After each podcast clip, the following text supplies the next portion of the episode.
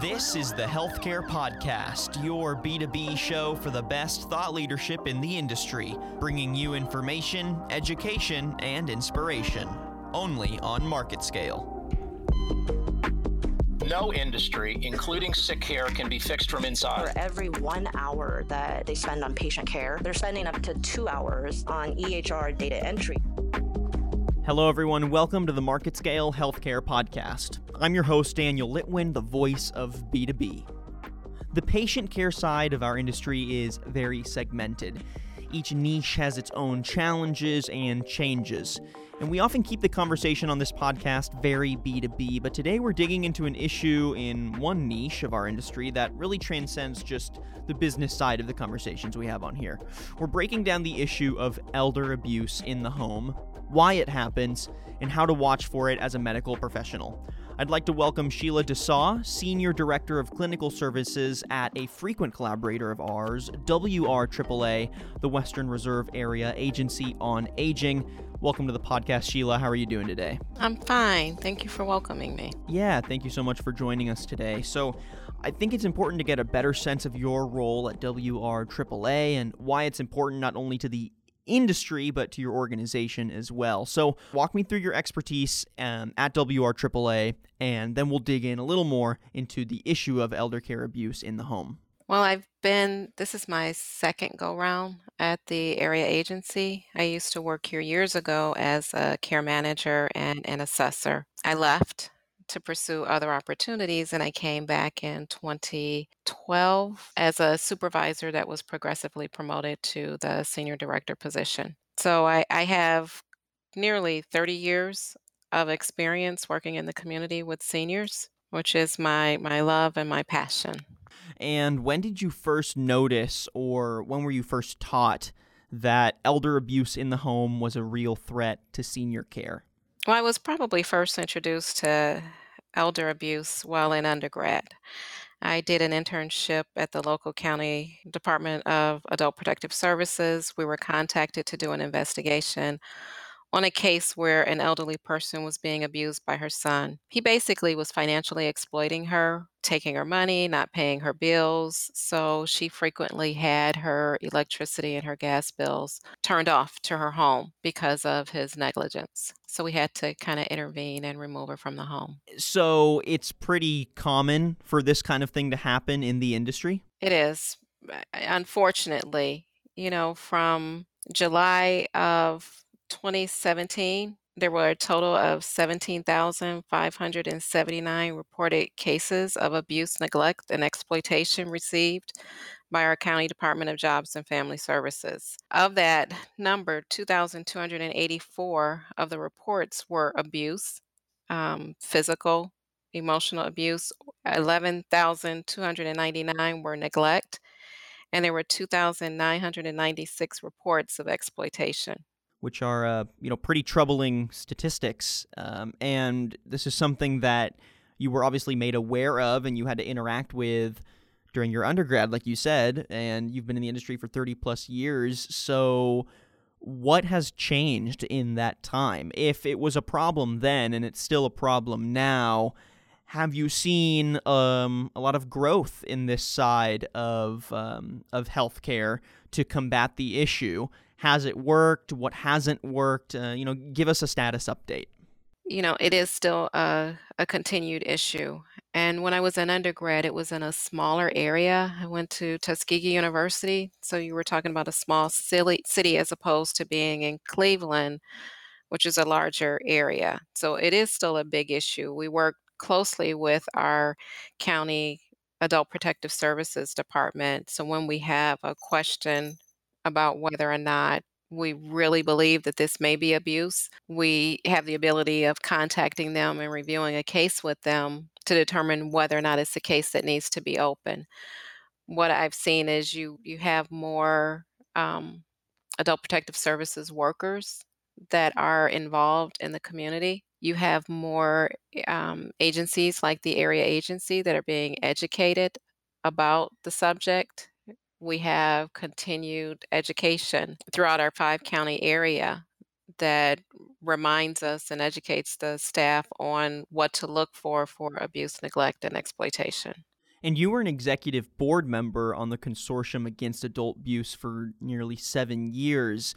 What did you learn from that experience that you can then bring to WRAAA and to senior care in general? Um, what were some methods that uh, maybe you learned there that you saw, okay, this isn't working to combat the issue, but let's try this? How have you personally had a hand in, in trying some new methods to really try and fight adult abuse?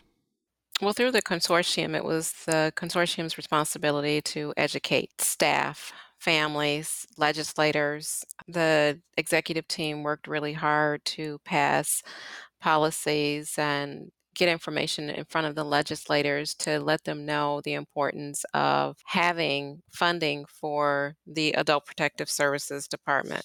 One of the things that we utilized here at the area agency were some bookmarkers we um, have bookmarkers that talk about how to report elder abuse, and it lists our five county area job and family services um, APS phone numbers.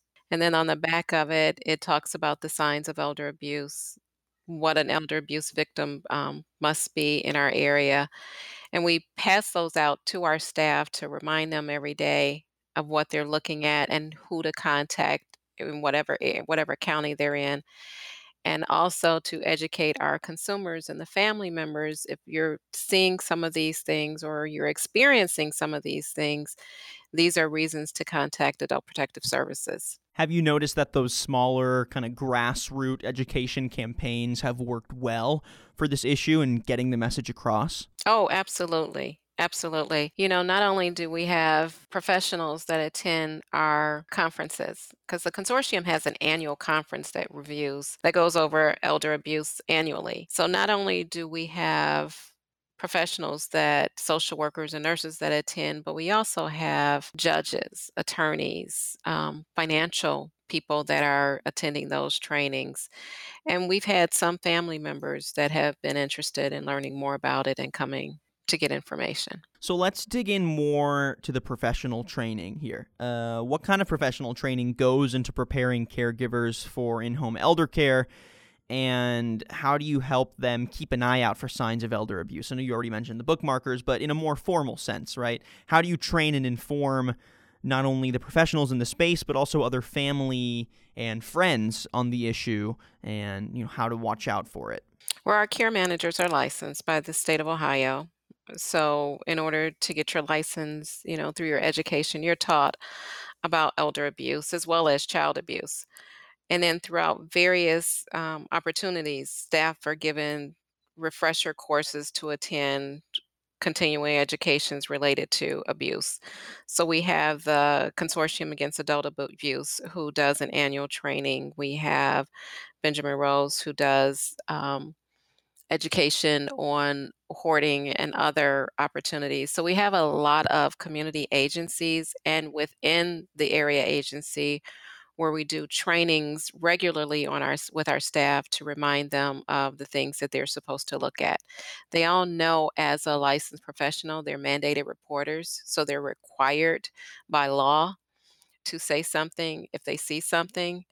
So a lot of them keep keep on top of it on them keep on top of it themselves but also through the various trainings that are provided through the agency. And that's great right to like have a group of professionals that are self-motivated to keep an eye out for that stuff. It's not you know like yes it's part of their duties but um, you know they also it's also been ingrained in them from the beginning. It's been part of their training and you know they know when they got into this space that obviously they're there to serve people and they're there to help people. So i guess it helps to have that passion there too and to really care about your patients and to keep an eye out for those things on a really personal level right? That that's what's motivating you.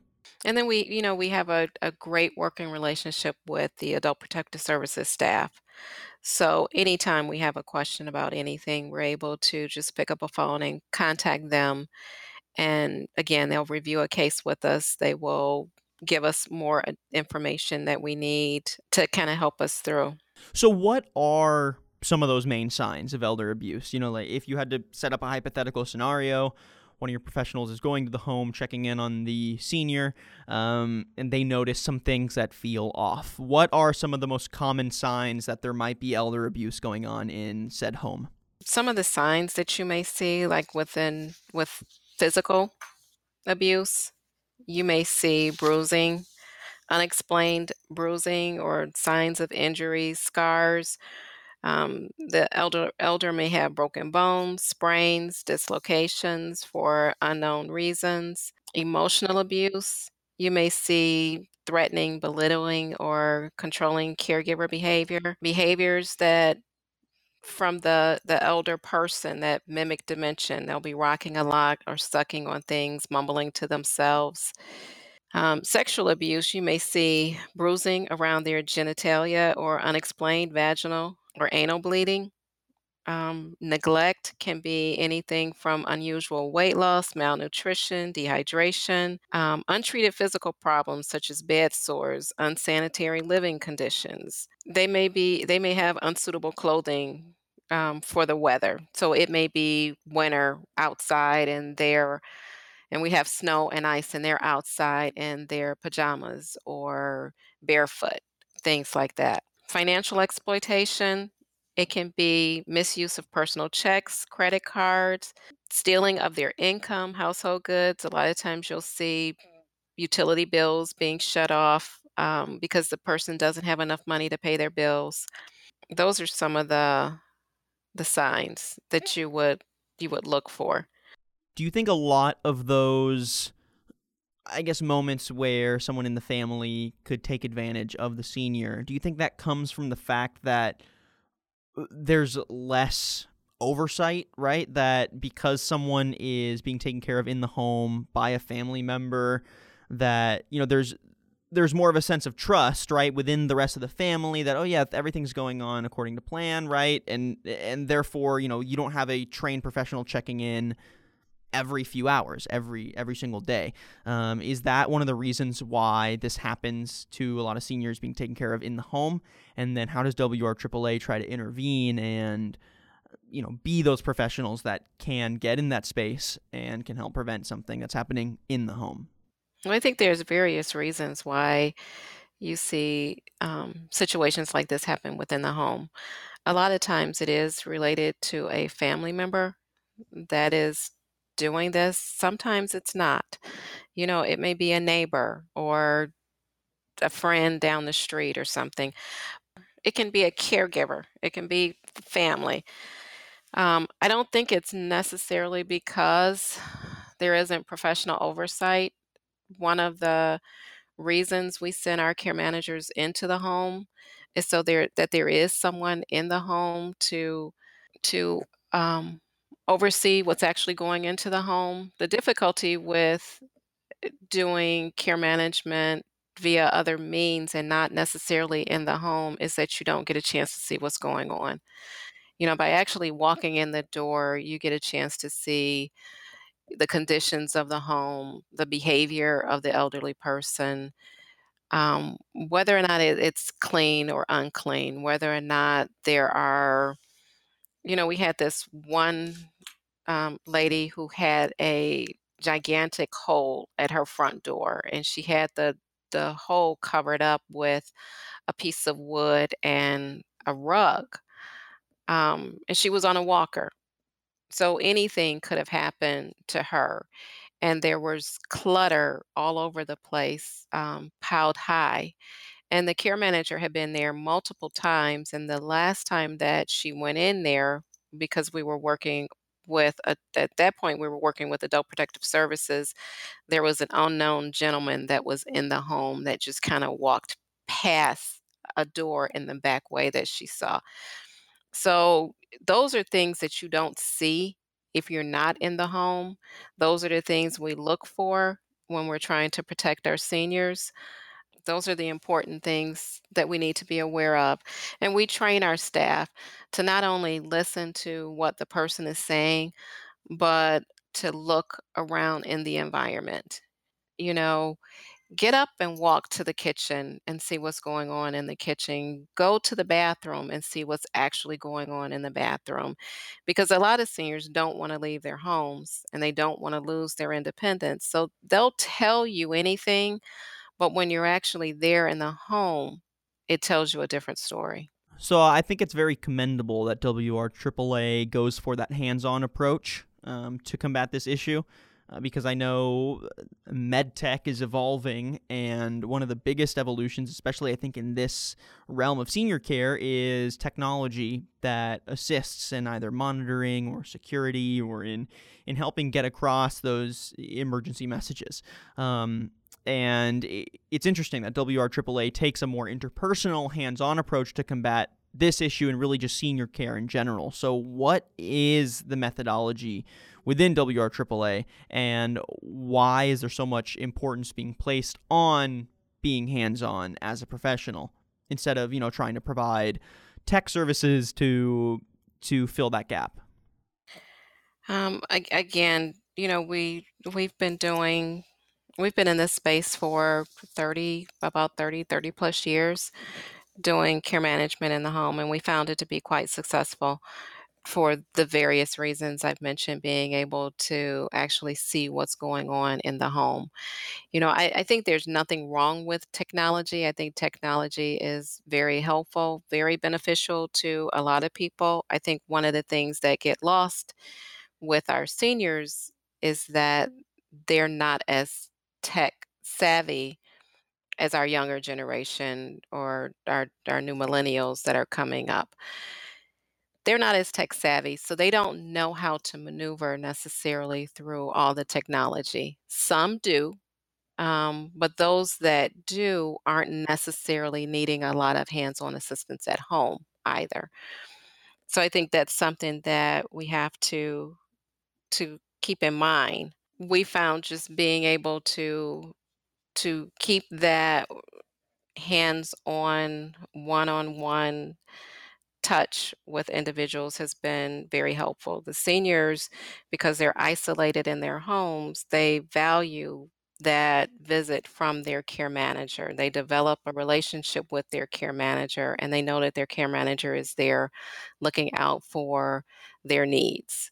So, a lot of things that they may keep from their families or not want to share with their families about losses that they have, they may share that information with their care manager, knowing that they will be able to assist them in resolving those issues. So, whether it's, you know, getting rails for their bathtub to have the aide be able to help them get in and out of the tub, or having a ramp to the home because they haven't been able to get out of the home to go to an appointment on their own or it's been difficult for them to get out of the house and then having a ramp put into the home that will allow them to be able to have that independence to get out more. So I, I think it's the the the touching the knowing that i have someone that i can talk to someone that's here to see about me to make sure i have everything that i need you know we do use some technology and we give them emergency response buttons where if they have a fall, they can push a button and get some assistance. The state is looking at an electronic verification system that's going into the homes where we can verify that the aide has been there, the times that they have been there, the time that they left. We're hoping that that's going to be quite successful. And so we we utilize technology some, but again, we still believe that that there's nothing that can replace the the personal touch, someone actually being there face to face. Yeah, I mean, I agree, especially in this stage of someone's life, right? When you are a senior, um, I feel like the best care and the way to help keep those patients optimistic and positive comes from personal care. I mean, you don't want to feel like you're you're being relegated to just a, a camera or um, to some kind of technology that you ring when you need assistance, but you know, do the people really care about wanting to check in on you? Um, yeah, I guess it's about getting that culture across more. Yeah. And I know that this topic of elder abuse can be really demanding and demotivating for professionals. I mean, it's it's a consistent negative thing that you have to keep an eye out for. How does WRAAA help keep their professionals optimistic, passionate, and engaged on the subject? Because um, I think oftentimes, you know, the the provider or the caregiver can be forgotten about sometimes. I mean, they have to deal with that trauma in a different way, but you know, it, it's still stacks on. You know, you, you can only see so much of that before it's like, wow, okay, this is really starting to get to me. So, how do you help keep professionals, you specifically, and then just the organization, help keep them optimistic and, and passionate about what they're doing? You know, we we encourage staff to take care of themselves. We offer a generous, you know, time off policy, and it's really because we know the demands that our staff go through on a day in day out basis. Um, we also offer a lot of wellness opportunities here at the area agency for our staff, whether it's yoga or Tai Chi or um, eating healthy, um, exercise opportunities. So we really encourage our staff to take take care of themselves. Within care management, because it can be very taxing, what we will do is if we have a care manager that is dealing with a difficult case or have dealt with a few very difficult cases and we see that maybe it's starting to take a toll on them, we'll look at their caseloads. And sometimes we shift cases to kind of give the person a break. We encourage them to take a couple days off um, just to take care of themselves. So those are some of the things that we do, but we we we in care management try to make sure that we give a person a balanced caseload, not just a caseload full of difficult cases or demanding cases, but we try to balance that out with some cases that aren't as demotivating or demanding. You know, so we may have they may have cases where you have very involved family members from a case where there is no one involved in the case. Um, we just look at trying to make sure that they're balanced out. And then we have, you know, within each of the teams, they have potlucks and social opportunities to kind of talk things out and engage and relax and and and be able to remember why they're doing what they do you know, because a lot of times with care management, especially when you're talking about community based care management, it's kind of a, a passion, a calling. Not everybody can do that type of work. Not everyone can go in and out of people's homes.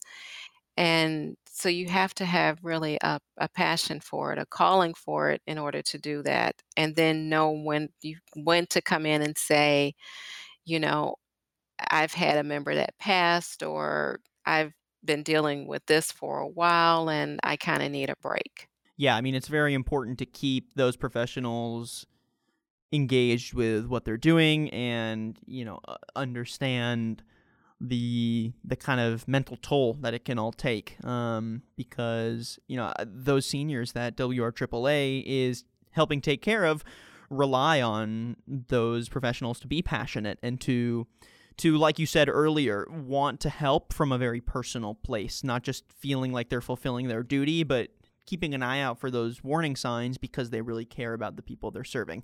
So yeah, it's it all ties back in, right? It's important to keep your seniors healthy. It's important to keep um, your professionals healthy. Um, it's a very symbiotic relationship for sure. Well, Sheila, thank you so much for joining us on the podcast and giving us this rundown of the issue of in home elder abuse, what to watch out for, how professionals are combating the issue, and then how you keep your professionals passionate about what they're doing amongst all that negativity, right? Um, I think, yeah, I think it all comes down to to that passion for the people you serve. And I definitely felt that from you, and I feel that from WR WRAAA every time I have y'all on the podcast. So it was great getting to chat and looking forward to our next one. It was nice chatting with you. And thank you, everyone, for listening to this episode of the Market Scale Healthcare Podcast. And if you like what you heard and would like to listen to previous episodes, you can head to marketscale.com slash industries and subscribe to previous podcasts, articles, and video content from your favorite industries. And make sure you leave a rating and a comment wherever you listen to your podcast content. I'm your host, Daniel Litwin, the voice of B2B. Till next time.